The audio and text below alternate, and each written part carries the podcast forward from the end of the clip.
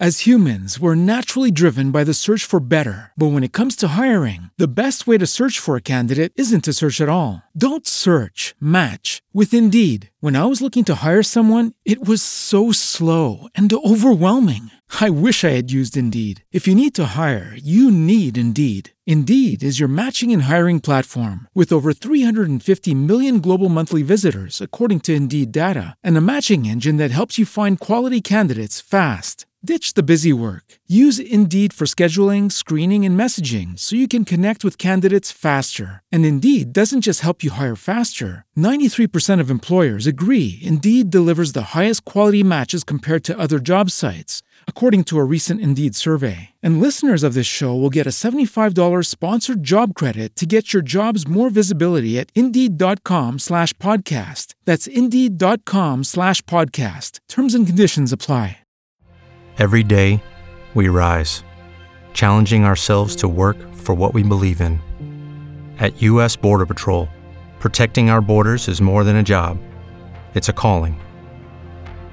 Agents answer the call, working together to keep our country and communities safe. If you're ready for a new mission, join U S Border Patrol and go beyond. Learn more at cbp.gov slash careers.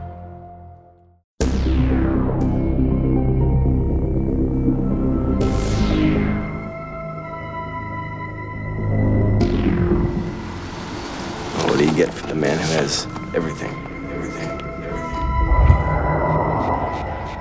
Happy birthday, sir. Thank you, Maggie. I don't like her. So what brings you to town, Conrad? Everything all right? October twelfth, Nikki's birthday. This is for you. Consumer Recreation Services. Call that number. Why? They make your life fun. What are you selling? It's a game. A game? Specifically tailored for each participant. John, chapter nine, verse twenty-five. Whereas once I was blind, now I can see. Now I can see. One day your game begins. You either love it or hate it. Are you going to spend the rest of the evening prying at that clown's mouth? Mister Van Orton, is everything all right? Ah, Mister Van Orton. We met? I believe so. Why are you following me? Find out about a company called Consumer Recreation Services. They won't stop, Nick. He's in on it. I paid the bill. I paid him more to make it stop. I need the police. They're gonna break into my house. I need wicked, a bunch of depraved children. They're trying to kill me. Behind this? Who did this to me? Why? This is all the game. Stop! Right now, I am extremely dangerous. You're behind the whole thing, aren't you? No!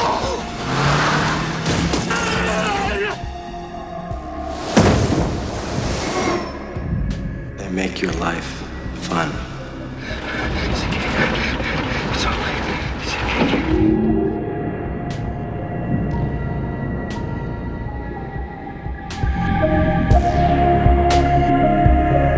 nineteen ninety-seven, where were you when the film called The Game was released?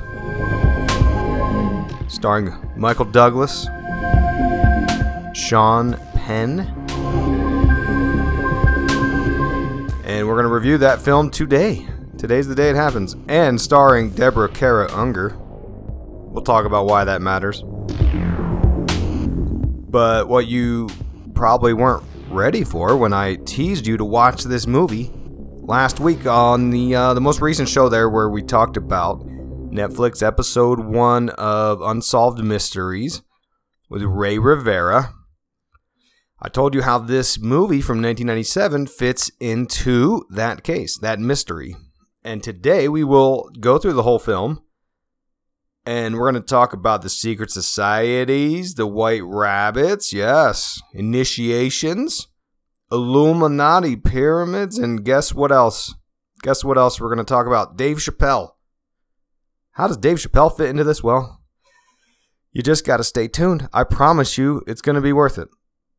Now, needless to say, plot spoilers on spoilers on spoilers. If you haven't seen the movie, go watch it. Come back. It's a great movie. Uh, it's a David Fincher movie, just like Fight Club and Seven. He was on fire back then, back in those uh, mid nineties. Movies were great. The movie is about two hours, as you know, violating my ninety-minute rule. But hey, some of the greatest movies are over ninety minutes. I'm just saying, I like my movies at ninety, and I like my books at two hundred. You know what I'm saying? The uh, it's two hours. It does feel a touch long, though. I'll tell you that they could have. They maybe they could have found a way to make this ninety. It would have been an even better movie. But I would put it on the scale of like where to go with this thing. I would buy it because I've seen it maybe five times over my lifetime. I used to rent it at the Blockbuster because I would, and not because like I wanted to see it that many times. It's because I saw it and I would meet up with someone. And they had never seen it. And I thought, oh, you got to see this. It's going to blow your mind. So I'd rent it. But, so yeah, I, you know, I saw it for free on my cable cable bill that I pay. So kind of free, not really. But if you're going to go pay cash for it, eh, I don't know. I wouldn't pay more than ten bucks for it. It's not that good. But it's good. It reminded me a little bit of, you know, back in the day, Resident Evil was a popular game on that PlayStation one. You know, and that's what it reminded me of, with little secret keys and code words and all that stuff. So, yeah, there you go. There's your warning. Plot spoilers coming up. Go watch it. Come back. All right, I've got some news for you. Some news. I'm excited to announce we've got a sponsor for the show, and it's one I can get behind. So listen up. What interferes with your happiness? Is there something preventing you from achieving your goals? I know I've had that situation. I always do. If you read my book, The Dark Path, then you already know that I've been to a therapist, a counselor, for many years since my father passed away in twenty twelve uh, because it was interfering with my happiness. I was trying to find a way to fill a void, and I wasn't understanding what was happening. And I had to talk it out with someone because, you know, you can talk to your friends and family, but they don't have the tools necessary to help you analyze what's going on. And guess what? I still use that same counselor to this very day when I need to. But I got lucky because I found the right therapist, which leads me to our great sponsor, BetterHelp, H E L P. They will assess your needs and match you with your own licensed professional therapist. You can connect in in a safe and private online environment. Super convenient. You can start communicating in under twenty-four hours, which isn't something you can get everywhere. And look, I've been I've been in this uh, counseling game for many years. Many years. There's a lot of great things about BetterHelp. It's not just self-help. It's prof- uh, professional counseling. You can send the message to your counselor at any time. It's not something you get with everyday counselors. Uh, you get timely and thoughtful responses. You can schedule weekly video or phone sessions, all without having to sit in that uncomfortable waiting room. You know, I currently would have to drive twenty minutes. I'd have to find a parking spot, walk up a couple flights of stairs. But BetterHelp is committed to facilitating great therapeutic matches that make it easy and free to change counselors. That's a huge thing. That's a huge deal. It's more affordable than traditional offline counseling. Financial aid is available. Available for clients worldwide. There's a broad range of expertise available when uh, it may not be locally available in the area that you're at. They've got licensed professional counselors who specialize in depression, stress, anxiety, relationships, all these things. Sleeping, trauma, anger, family conflicts. I know you got the ang- the family conflicts. We all do. L G B T matters, which this is an L G B T Q friendly show right here, folks. Grief, self-esteem. All these things you could work on with a professional counselor. Anything you share is confidential. It's uh, you know, convenient, it's professional, it's affordable. You got to check out their testimonials on their website. Uh, in fact, so many people have been using BetterHelp that they're recruiting additional counselors in all fifty states. So I want you to start living a happier life today. As a listener of this show, you will get ten percent off your first month by visiting betterhelp dot com slash Illuminati Watcher.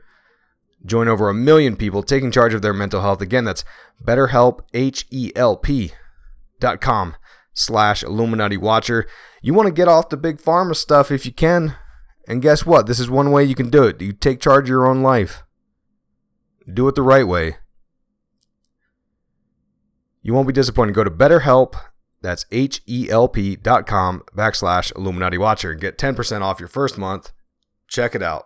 Now, the movie starts out, it's a flashback to, um, it starts out with the opening credits, and it's like he's flashing back to his childhood, and you can see he grew up in a, a waspy sort of family. And what's curious is there's, in the sequence there, you see them push him into the pool. Yes. They push him into the pool. That's a, a foreshadowing technique there. And then you see, you know, at some point in this movie, they they do random flashbacks. But you see the catalyst for this whole thing. His dad, his wealthy father, uh, commits suicide off the roof of that house that he is reminiscing upon. And we'll go into that in a bit. So, you know, he wakes up from the flashback. And it's present day San Francisco. Michael Douglas is playing Nicholas Van Orton. He's an investment banker, which matters to the Ray Rivera story. And if you haven't listened to my Ray Rivera Unsolved Mysteries show, I'd advise you to do it. You don't have to. It's not required for this, but it fits into it nicely. So he's this wealthy investment banker, sort of taken after his father, obviously. He's And he's kind of a modern-day Ebenezer Scrooge. He's wealthy. He's a total ass. Everyone hates him. He's a no-nonsense guy. No couth. No sympathy. Cold-blooded. Very much like Wall Street a little bit, right? Then we're introduced to his brother, Sean Penn. He's the more likable character. His name is Conrad in the movie, a k a. Connie. And he's kind of depicted as a loser. Couldn't really ever get it together. Dropped out of college. Tried a little bit of meth back in the day. Smoking cigarettes in the restaurant. Very nineties move. That was controversial. I don't know if you know that back then. I remember walking around the uh, shopping mall. People used to smoke cigarettes. Can you imagine people smoking cigarettes at a restaurant? I remember it. Then Conrad, Sean Penn, he's talking to Nicholas, Michael Douglas, and he's like, hey, your birthday's coming up October twelfth. And and Nicholas is like, no, no, no, it's October eleventh. And it was kind of a weird, out-of-place moment, but I keep my eyes peeled for things such as this. And if you're already with me, you know what happens on October twelfth. That is the birthday of Aleister Crowley, born in eighteen seventy-five. I believe it's still celebrated to this day by the occultists. So they made a little point to make it out of the movie. Eh, maybe it's uh, pertinent, maybe it's not. Then uh, Sean Penn, Conrad, Connie, he's like, hey, I got you a gift. It's um, and he gives him the invitation. It's C R S, Consumer Recreation Services. He says, it's an invitation, it's going to be an entertainment, but it's a profound life experience. And Nicholas looks at the letter, and it's got the triangle logo for C R S on there, the triangle there, the manifestation symbol. And Conrad's like, well, you know, it's the best thing that ever happened to me. And we kind of get the implication that this was the event that turned his life around. Because like we heard earlier, he was uh, doing meth earlier, and he kind of turned it around. And they kind of also imply that like he only comes into town to visit Nicholas when he needs some money because he's such a loser. Well, then, th- then we get the flashback of his father standing on top of the house ready to jump because it was on Daddy's old uh, Daddy Warbucks here's forty-eighth birthday is when he jumped off the roof, and it's Nicholas's forty-eighth birthday on in this movie. And the, and I think Connie is worried that Nicholas is going to do himself in like Paul Dukes did. And Nicholas is like, whatever, dude. Okay. And he says he thinks it's a self-improvement cult. But he, he gives in and he shows up. He goes up to the place where the invitation tells him to go. He goes up to the fourteenth floor. And they, they put him to, through this whole rigmarole, this intensive pre-qualifying information that they need for him to have the game. And uh, the que- they ask him many questions, including like, does he feel guilty when he masturbates, or does he ever feel like hurting small animals? Now, this reminded me of Epstein, because if you recall, the theory going is that he would get blackmail on high-profile folks through hooking them up with the uh, kids, you know?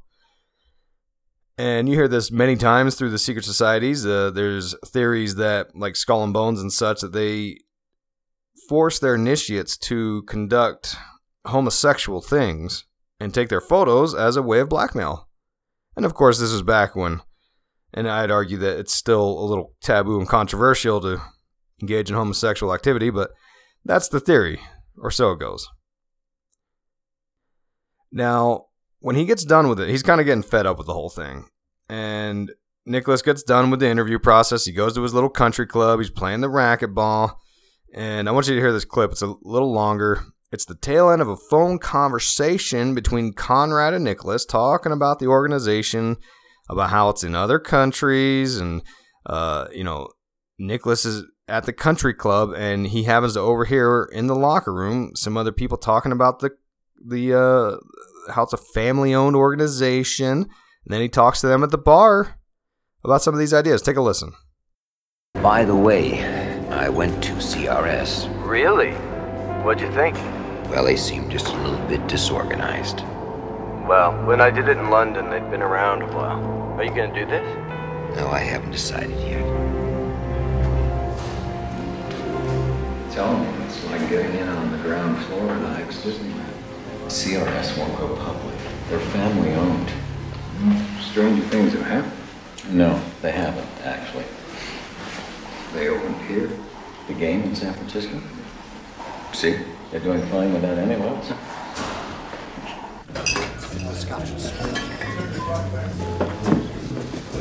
How are you? James, good evening. Good evening, sir.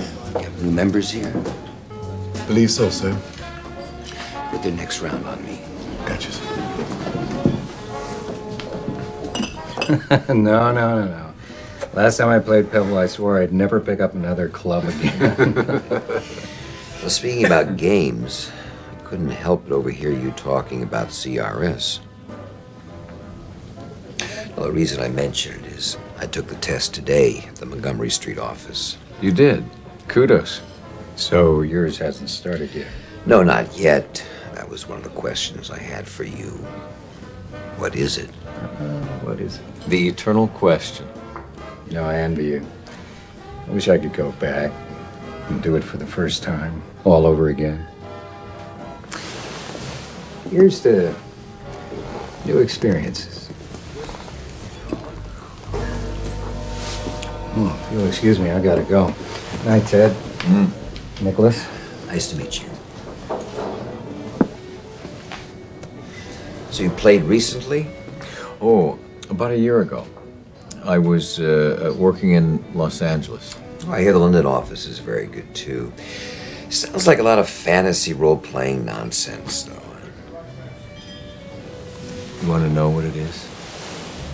What it's all about?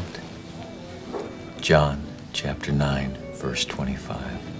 I um, haven't been to Sunday school in a long time. Whereas once I was blind, now I can see.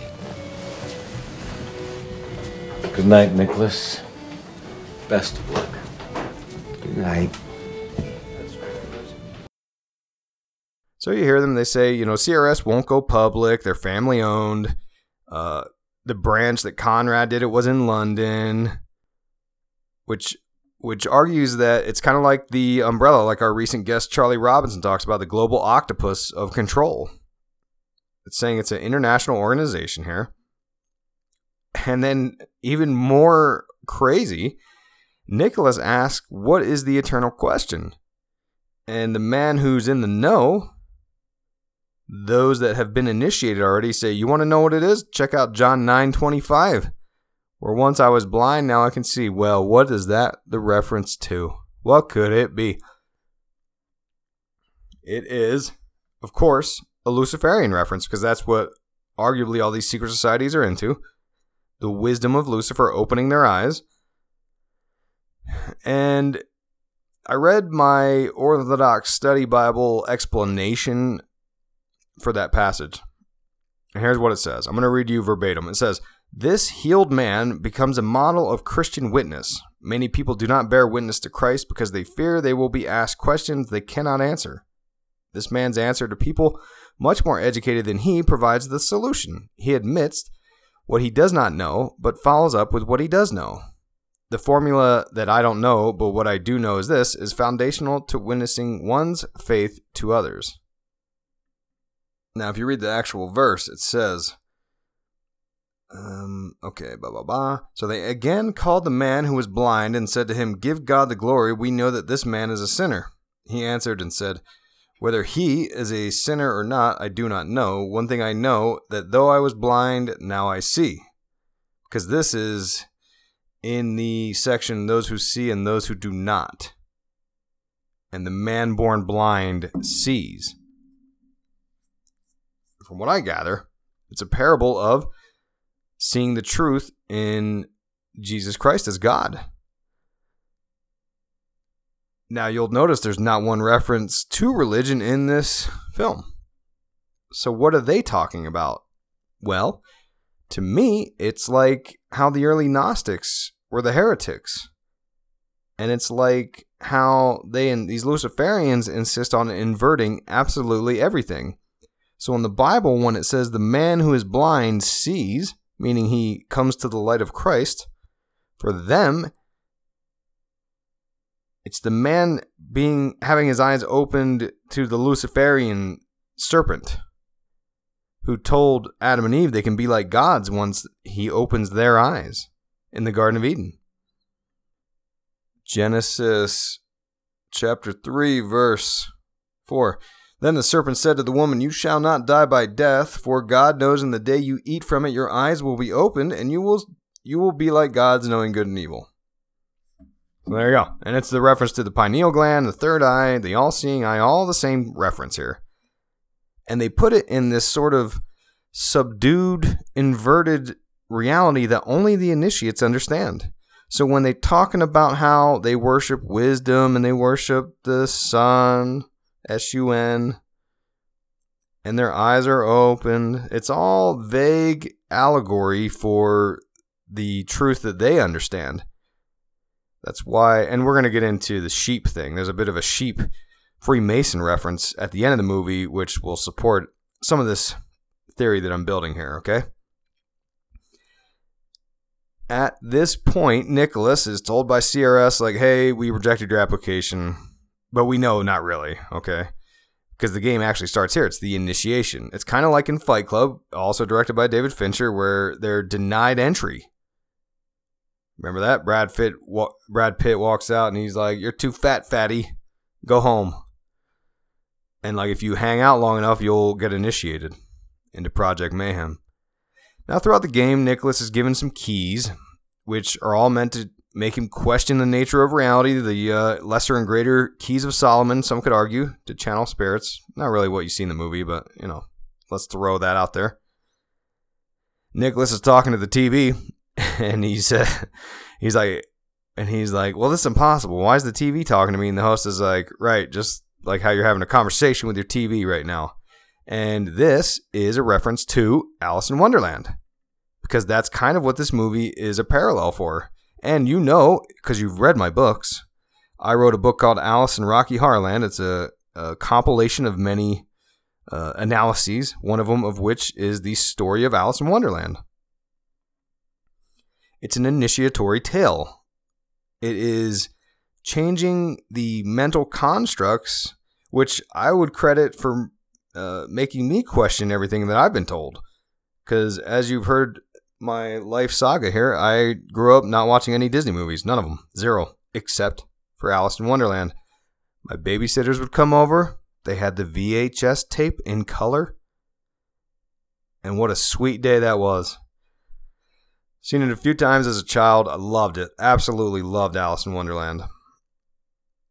Blew my mind.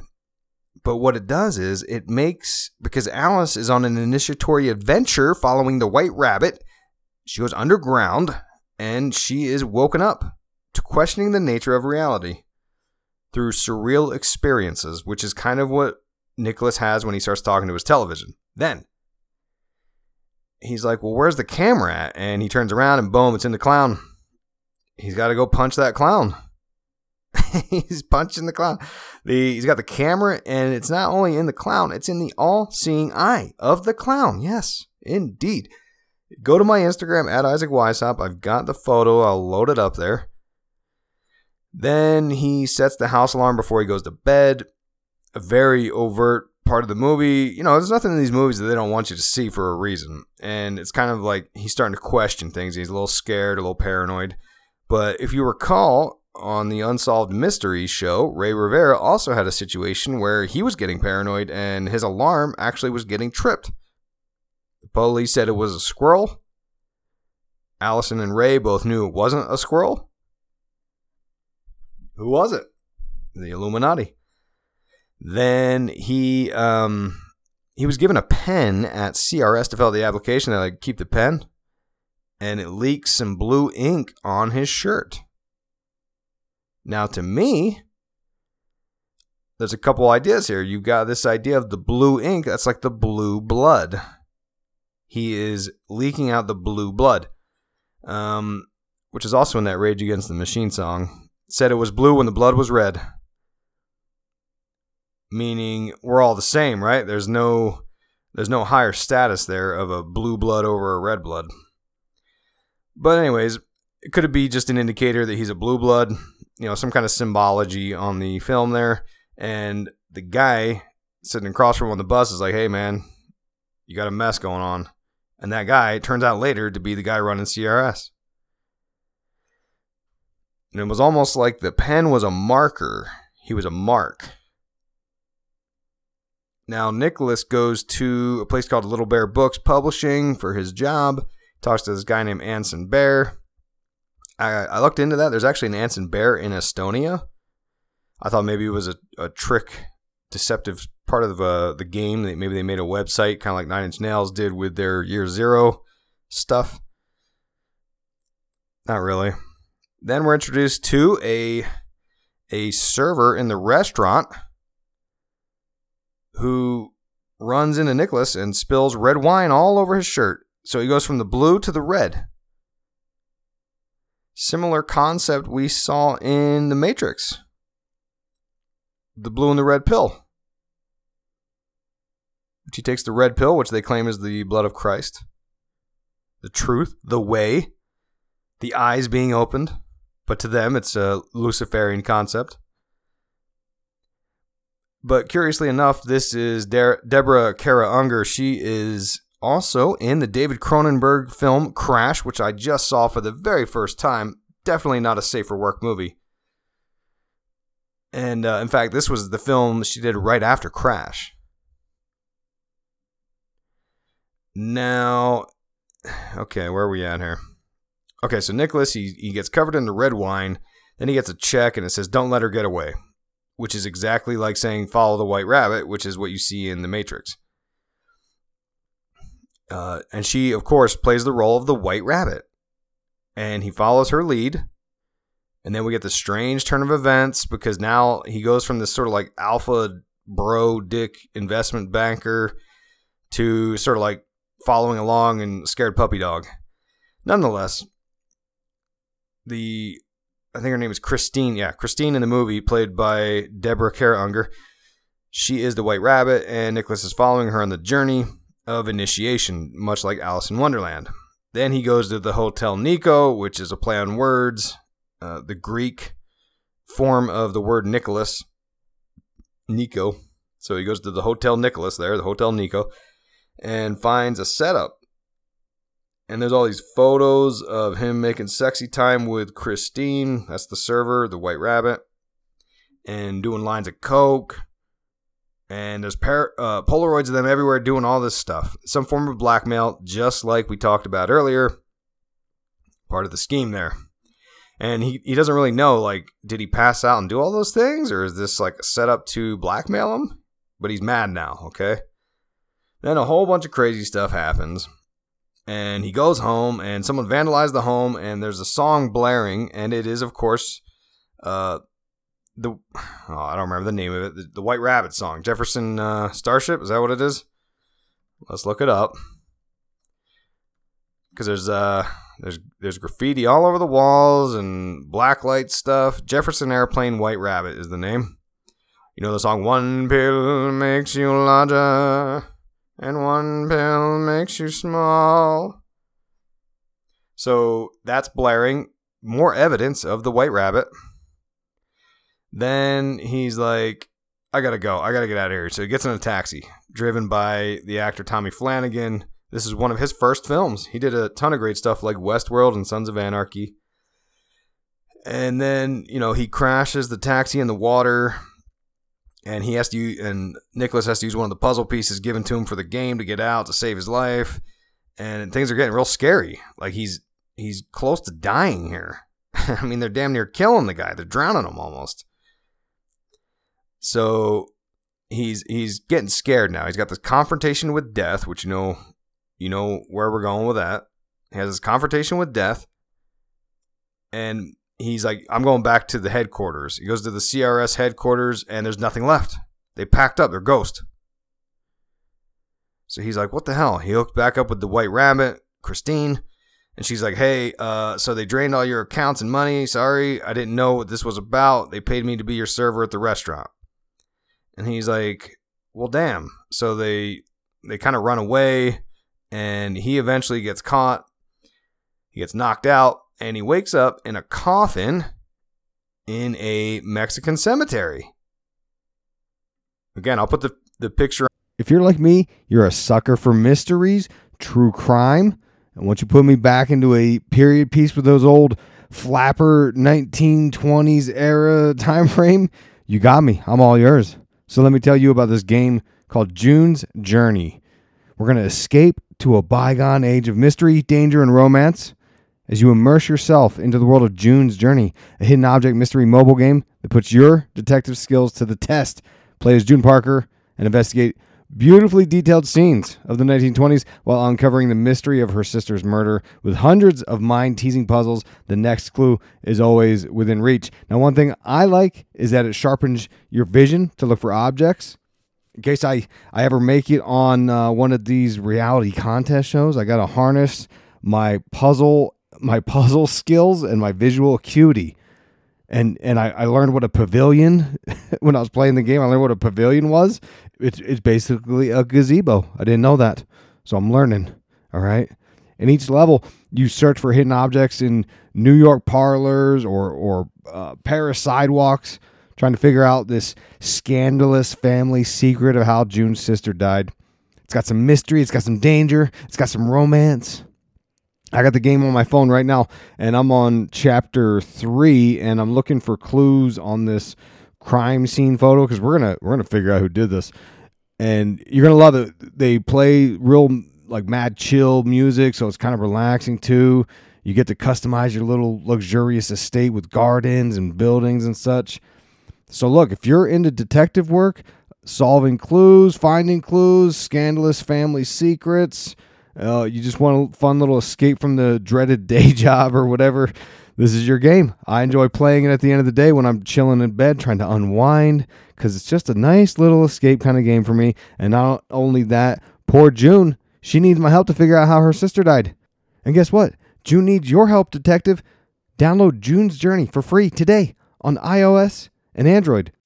As humans, we're naturally driven by the search for better. But when it comes to hiring, the best way to search for a candidate isn't to search at all. Don't search, match with Indeed. When I was looking to hire someone, it was so slow and overwhelming. I wish I had used Indeed. If you need to hire, you need Indeed. Indeed is your matching and hiring platform, with over three hundred fifty million global monthly visitors according to Indeed data, and a matching engine that helps you find quality candidates fast. Ditch the busy work. Use Indeed for scheduling, screening, and messaging so you can connect with candidates faster. And Indeed doesn't just help you hire faster. ninety-three percent of employers agree Indeed delivers the highest quality matches compared to other job sites, according to a recent Indeed survey. And listeners of this show will get a seventy-five dollars sponsored job credit to get your jobs more visibility at Indeed.com slash podcast. That's Indeed.com slash podcast. Terms and conditions apply.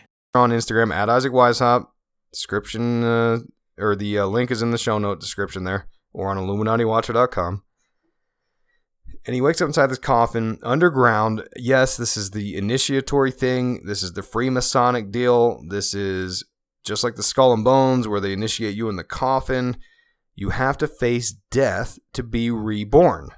This goes all the way back to uh, they claim Plato or uh, Pythagoras was doing this same stuff. They were burying folks underneath the pyramids of Giza in Egypt for three days, resurrecting them with a new view, world view.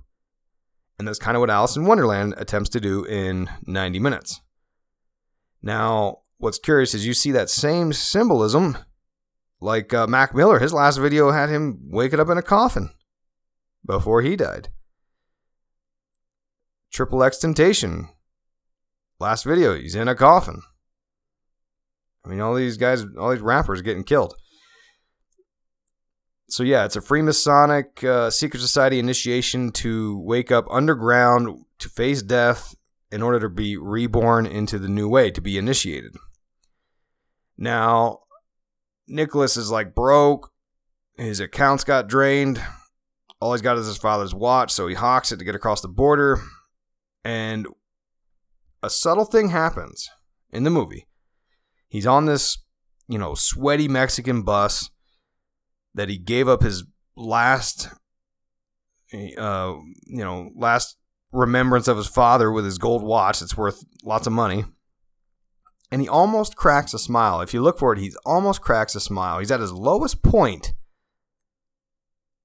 and he smiles because he is becoming enlightened.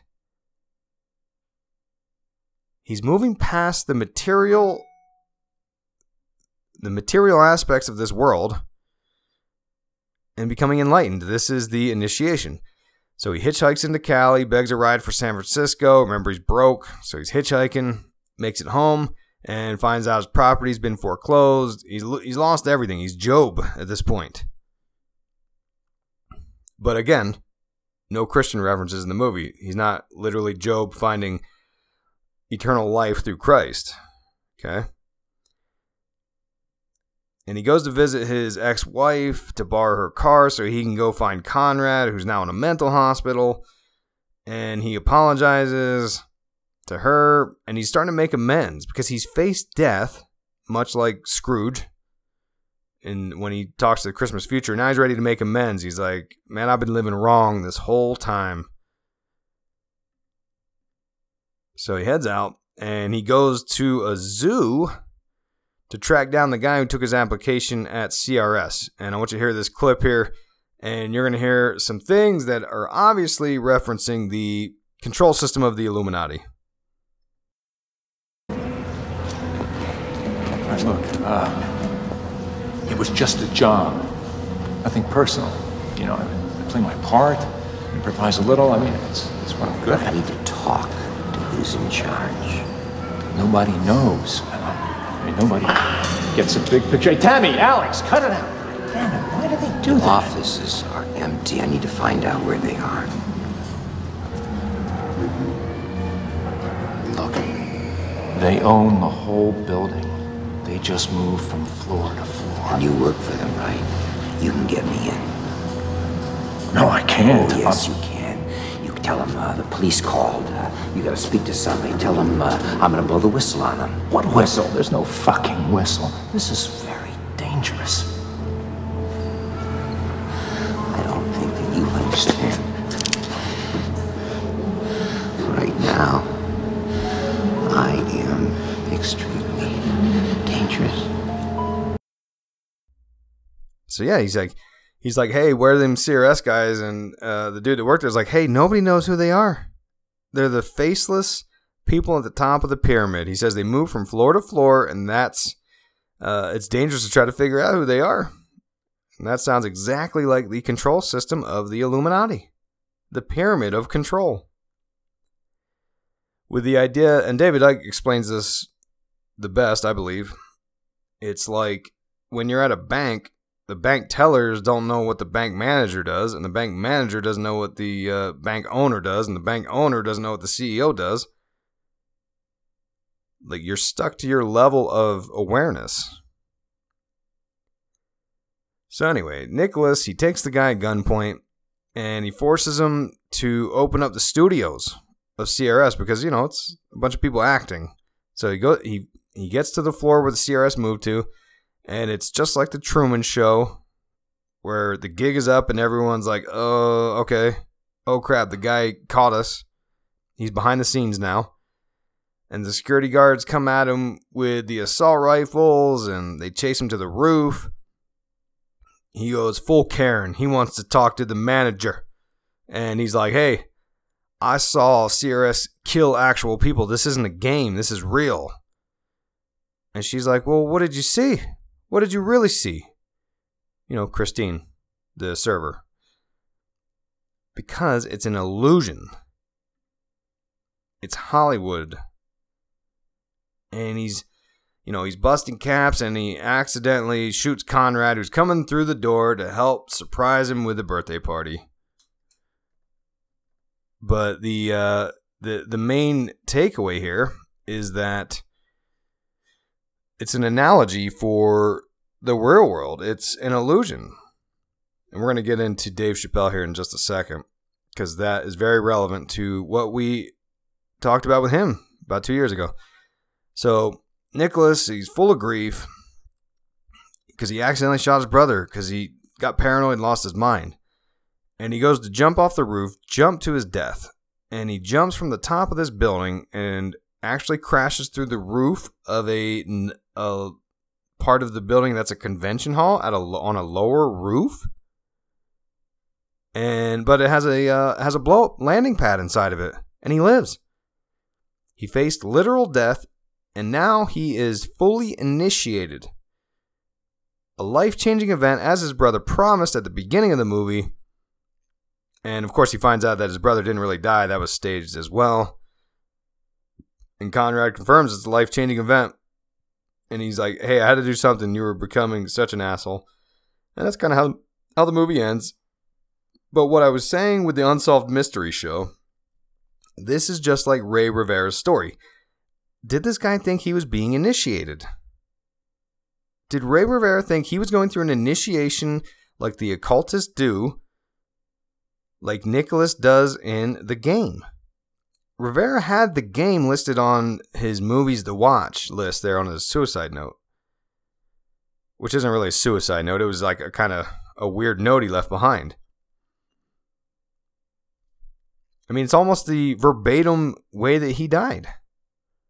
And in fact, the language on the letter suggests that um, he was taking part of a game or establishing a game. I'm going to go back. Let me read to you from it. I'm going to read you from the note. I'm going to go to my notes from the previous show. He says, whom virtue unites, death will not separate. Freemason term. That was a well-played game. Congratulations to all who participated. I hope you enjoyed it, but it was time to wake up, so here I am. I'd like to welcome those who accepted our invitations for membership during the game. We couldn't have done it without you. So the question is, did they have a game that they were playing and he didn't, something went wrong and everyone else is trying to disavow it because they don't want to be held liable for murder. He was into all these secret societies and these Freemason things. It's very possible. Now, this movie is a narrative on power structures, a narrative on the powers of Hollywood and media to present false flags, misleading narratives, red herrings. And if you uh, listen, take a look at the lyrics for uh, Bullet in the Head. I'm going to pull it up for you. Rage Against the Machine, Bullet in the Head. And this is where I get a lot of my, you know, when I was, gosh, I was just a, a wee lad in junior high when Rage Against the Machine came out, and it blew my mind. And they were filling me, filling my head with all their socialist ideas. And I don't say I subscribe to everything they say, but like I have a general sort of distrust of corporations and all this stuff because of, you know, because of them, but because I th- I do subscribe to a lot of what they're saying. And when they talk in the lyrics here, I'm going to find it for you here. The lyrics they say, and this is a narrative on the media being used to manipulate us. Said they pack the nine, they fire it at prime time. The sleeping gas, every home is like Alcatraz. And mother effers lost their minds. No escape from the mass mind rape. Play it again, Jack, and then rewind the tape, and then play it again and again and again. Believe in all the lies that they're telling you, buying all the products that they're selling you. Because that's the name of the game here. And they kind of focus their efforts on Nicholas in order to initiate him into this next level. And what's very curious, you got to stay to the end of the movie. Because after everything's said and done, he's like, where's the old girl from Crash? She, she's a freak. I think you freaky. And he goes and tracks her down. And she's getting in a cab. She's like, hey, I got a gig in Australia. I got to bounce. And and then um, he says something very curious. This newly initiated Nicholas, he says, you have to shear some more sheep, huh? What do you think that means? You have to shear more sheep. What... What's the reference for? Well, I'll tell you what the reference is. It's a Freemasonic term, to shear the sheep. That's why their aprons that they wear are made from lambs, lambskin. The Christians are the sheep to be deceived. They look at themselves at a higher level of elitism. And in Freemasons, it's the first gift bestowed by the Master Mason upon the newly initiated apprentice. So that's the confirmation that this is a Freemasonic initiation movie. When the when the, the elite men tell him that their eyes will be open, it's not a Christian reference.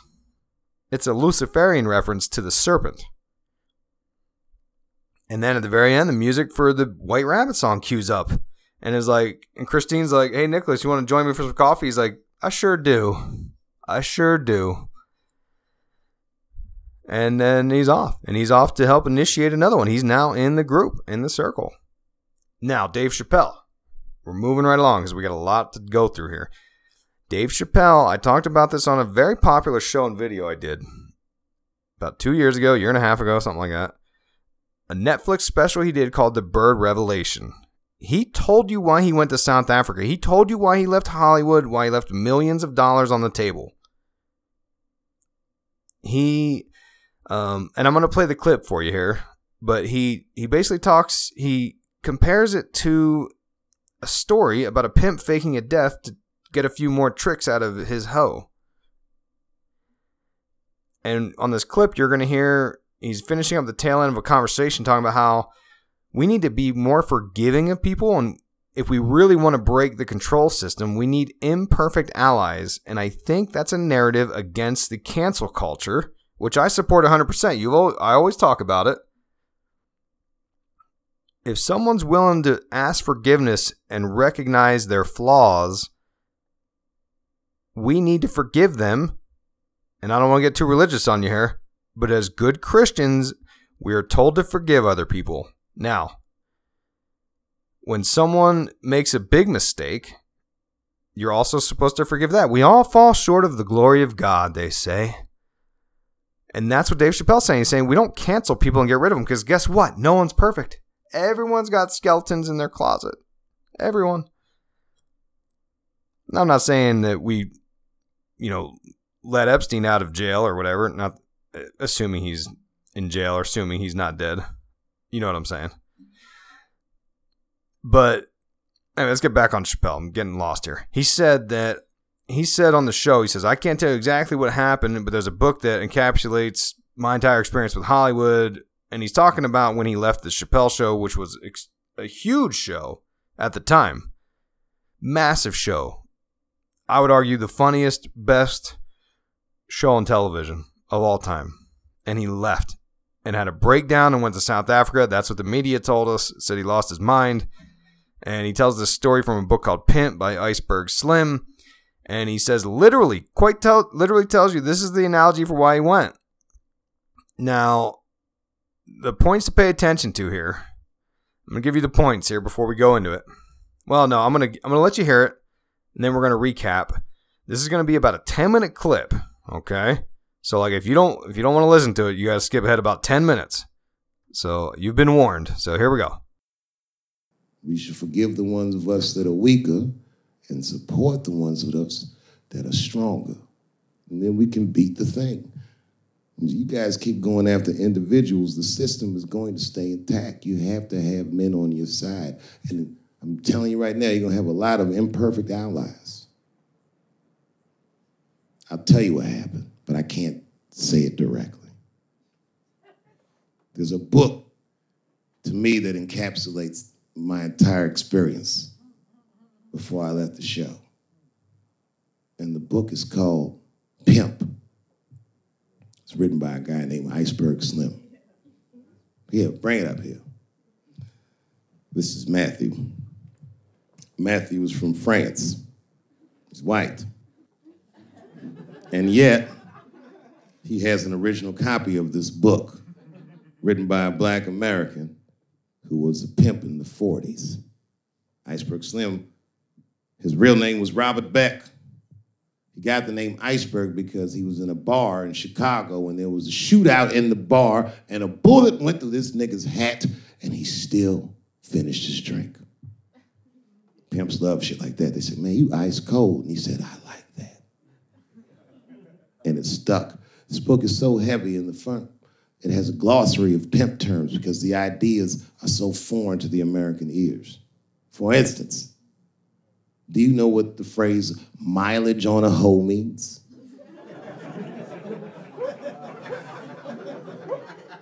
Of course you don't. Mileage on a hoe is a very wild concept. It means that pimps understand there's a finite amount of bad shit a person can do before they'll lose their fucking mind. And a good pimp can look at a woman that he's never seen before and call it. She's good for five hundred fucks. That's her mileage. Anything over that, that bitch is gonna spill. They do it to you. Why the fuck you think most of us work from nine to five? Because nine to six might kill a bitch.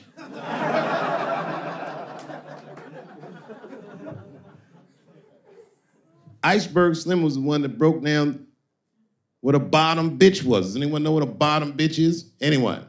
What's a bottom bitch, sir? It's your, uh, it's your prostitute that's the best out of all of them, that brings in the most money.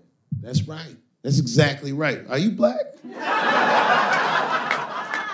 That's right. A bottom bitch is a pimp's number one hoe. She's even a bitch that helps him keep the other bitches in line. I will repeat. She's even the bitch that helps him keep the other bitches in line. The pimp was McDonald's and the bottom bitch is his French fries. The rest of them bitches is like fish sandwiches and cherry pies and shit like that. Iceberg Slim breaks down some of the coldest capitalist concepts I've ever heard in my life. He describes in detail how these men break women so that they will give them the money that they make with their own bodies. There's a story in here so cold it makes me shudder to think about it. Well, Iceberg Slim is trying to control the woman that he finds uncontrollable. So he asked older Pimp how he can rein her in. And the older Pimp says, oh, that's easy, Iceberg. All you have to do is beat that bitch with a coat hanger and then run her a bath and give her some pills. She'll be so grateful that you fixed her that she'll forget you were the motherfucker that beat her in the first place. That's some cold shit. Now, at the end of this book, Iceberg Slim tells a story. It's kind of the crescendo of the book. And in the story, Iceberg Slim's bottom bitch is at the end of her mileage. If she was good for five hundred fucks, she was at four ninety-eight. She was bubbling. You could see it. She was going crazy. She started saying all kinds of shit. Oh, I always wanted to be in circus. Circus, this bitch is loose. I can juggle too, you know. Juggle? He had to let her go. It's hard to let her go. A, a bottom bitch go. And he wasn't ready to let her go because his organization couldn't handle losing her. But she didn't know that. She didn't know how important she was. So what he did was he called her to a diner. He said, look, bitch, you and I gotta part ways. She said, fine, motherfucker. I don't need you anyway because I know somebody at Ringling Brothers. She's like, all right, bitch, whatever. I got one last trick for you. It's a big money trick. You do this for me, you get paid, I get paid, and we go our separate ways. She said, fine, motherfucker, what do you want me to do? He said, okay, there's a guy in that hotel across the street. He's waiting for you in room number seven. I want you to go over there and I want you to fuck him. But before you do, I need you to put some of this stuff in his drink. And then he's gonna fall asleep. When he does, there's a briefcase on his bed. Bring the briefcase to me. That's the trick, bitch. Can you handle it? She said, fuck yeah, I can handle it. I can't wait to get rid of you. And then she ran outside, jumped on a unicycle, and pedaled across the street. An iceberg watched her. He was like, man, she's pretty good. Man, if I never jerked off in her face, maybe she would have been in the circus right now.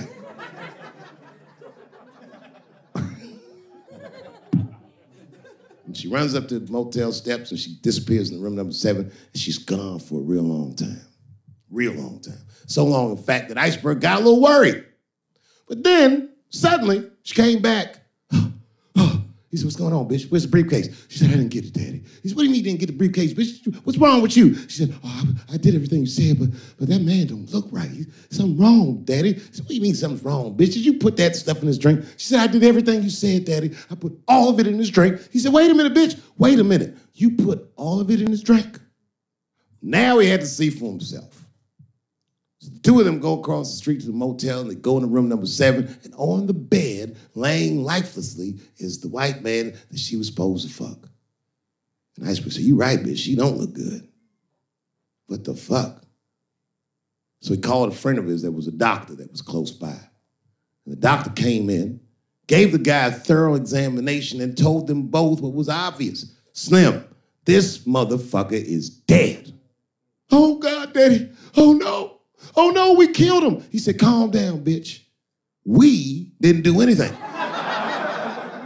You killed this motherfucker.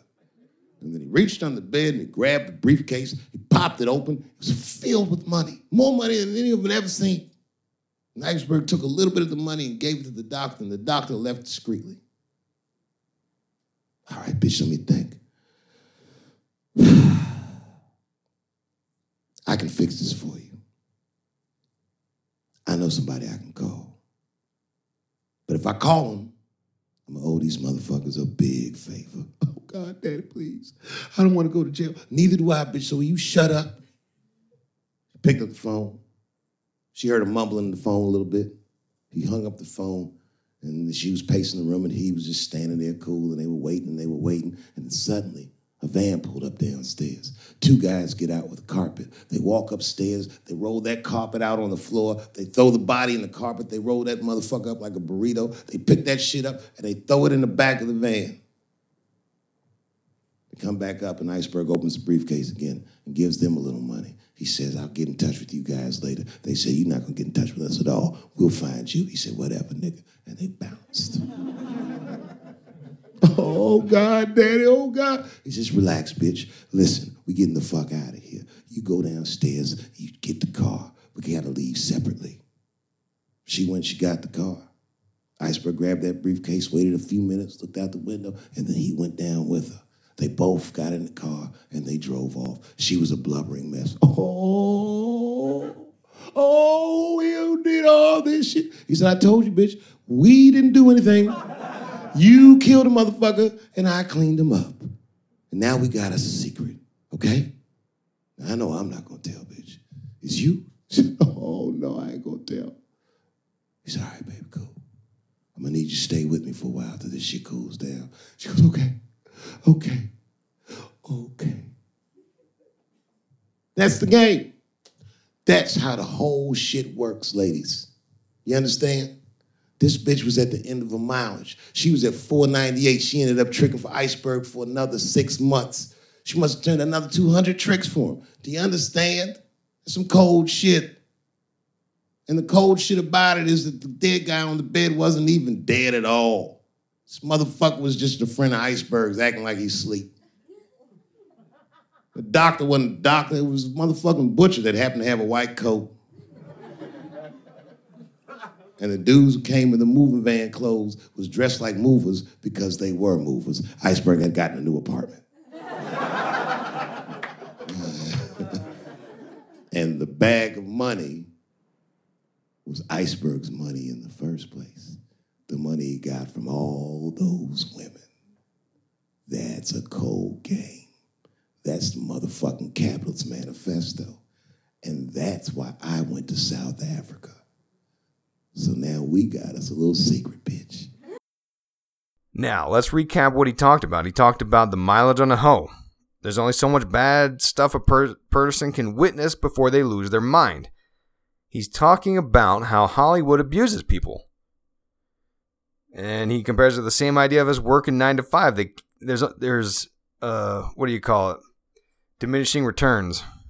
Like, you can't have someone work fifteen, twenty hours a day every day. Like, as slaves, you'd break them before you got you get more life out of them if you, you know, only worked them nine to five. The max mileage us hoes can have, and that's why all these celebrities like Britney Spears, who I'm going to talk about on a future show here, she's back in the news for some weird stuff going on. That's where you get all these MKUltra theories from about these celebrities. Justin Bieber's crying his eyes out for uh, Billie Eilish. Why? Why does all this stuff happen? Because they're witnessing or being subjected to horrific abuse. That's the theory. Then he talks about how pimps will break a woman to be their literal slave. He says you beat them, then you take care of them. And then the, the woman believes that you're fixing them. So she's so grateful that you're taking care of her that she'll forget who put her in that position. And uh, then he talks about the bottom bitch. It's the foundation of pimping. She keeps all the other hoes in line. This was Dave Chappelle. And the industry saw Chappelle was down to his last bit of mileage. He was getting burned out, so they tried to keep him going. They were like, uh, one more thing, and then you're you're free to go, sir. And this thing, this is the secret that he can't reveal, I would argue. And you know I'm not, I'm not always in lockstep with the QAnon folks. But I would argue that this could very well be the adrenochrome thing, which ties us into the white rabbit, by the way. Because that's what the, the Q folks keep talking about, this follow the white rabbit, follow the white rabbit. And I think most of that Q stuff is nonsense myself. But, but yeah, what, what did Dave Chappelle see? That they tried to push more mileage out of this guy. In the story, the hoe was misled to think she killed a man so that the pimp could keep using her for his own ends. And it was all staged. It was all tricks, deception with actors, like the doctor, the dead guy, the cleaners that take the body out, all to make her believe she really actually killed a man. And she was scared that she would go to jail, so he keeps saying that she was the killer. He's, uh, she's repeating the same message and mantra over and over, telling her it's her fault. And he says he can help her with it. But now it's their little secret. And she kept working for him, working for the industry, for the system, because of a illusion, a magical illusion of something horrific being used as a control system. So, did Dave Chappelle leave because they put him in a compromised position? But he was reading through the deception because he had read the book. Did they try to get him to do some kind of Epstein-related stuff? The the frazzle drip stuff?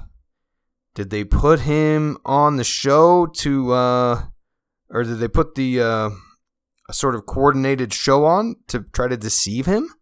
And that's why he just left? And this is all exactly what is told to Nicholas by Christine in the game right before he jumps to death. It's the same argument. All right, what do you think you're doing? You tell me!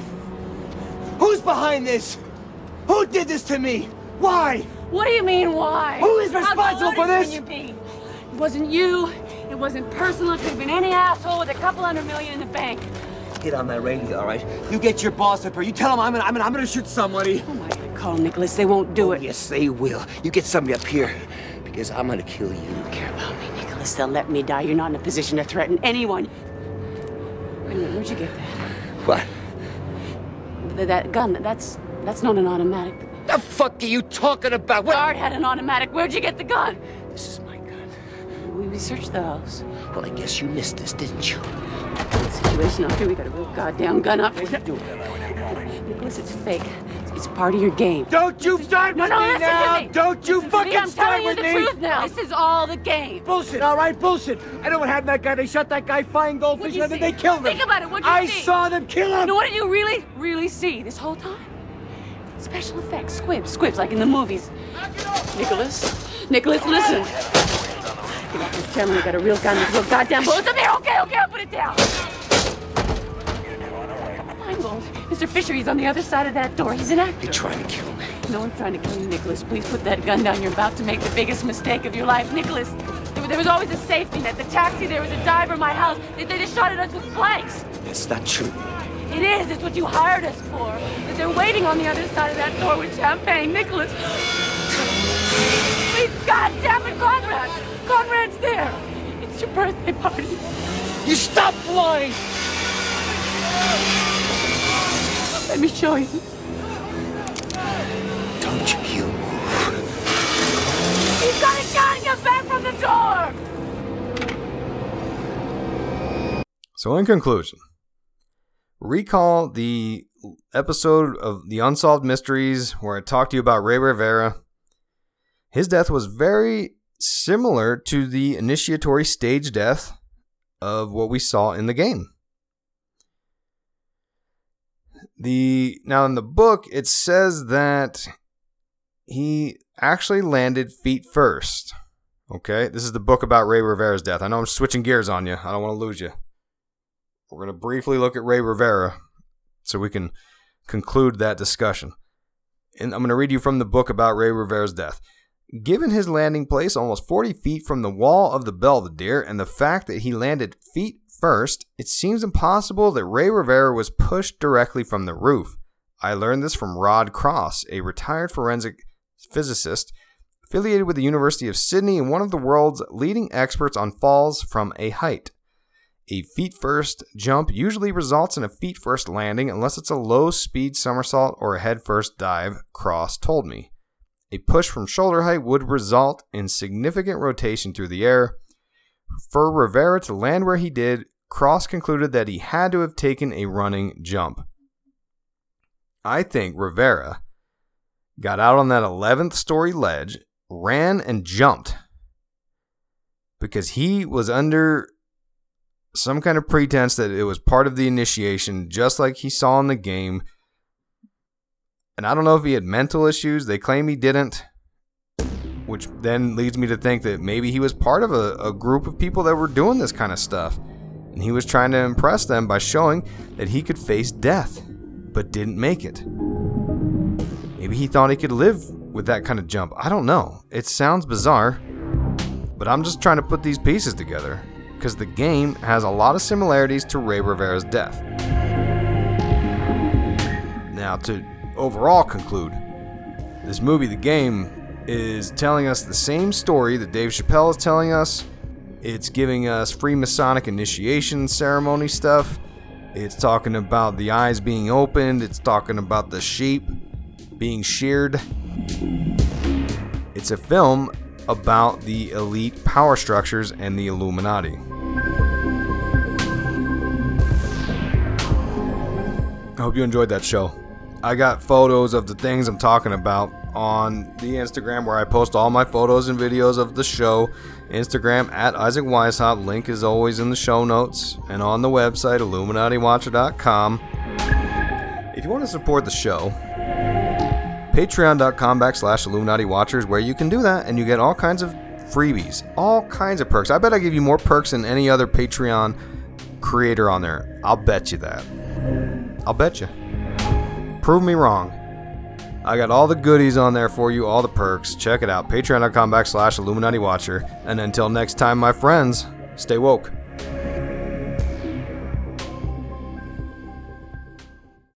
As humans, we're naturally driven by the search for better. But when it comes to hiring, the best way to search for a candidate isn't to search at all. Don't search, match with Indeed. When I was looking to hire someone, it was so slow and overwhelming. I wish I had used Indeed. If you need to hire, you need Indeed. Indeed is your matching and hiring platform, with over three hundred fifty million global monthly visitors according to Indeed data, and a matching engine that helps you find quality candidates fast. Ditch the busy work. Use Indeed for scheduling, screening, and messaging so you can connect with candidates faster. And Indeed doesn't just help you hire faster. ninety-three percent of employers agree Indeed delivers the highest quality matches compared to other job sites, according to a recent Indeed survey. And listeners of this show will get a seventy-five dollars sponsored job credit to get your jobs more visibility at Indeed.com slash podcast. That's Indeed.com slash podcast. Terms and conditions apply.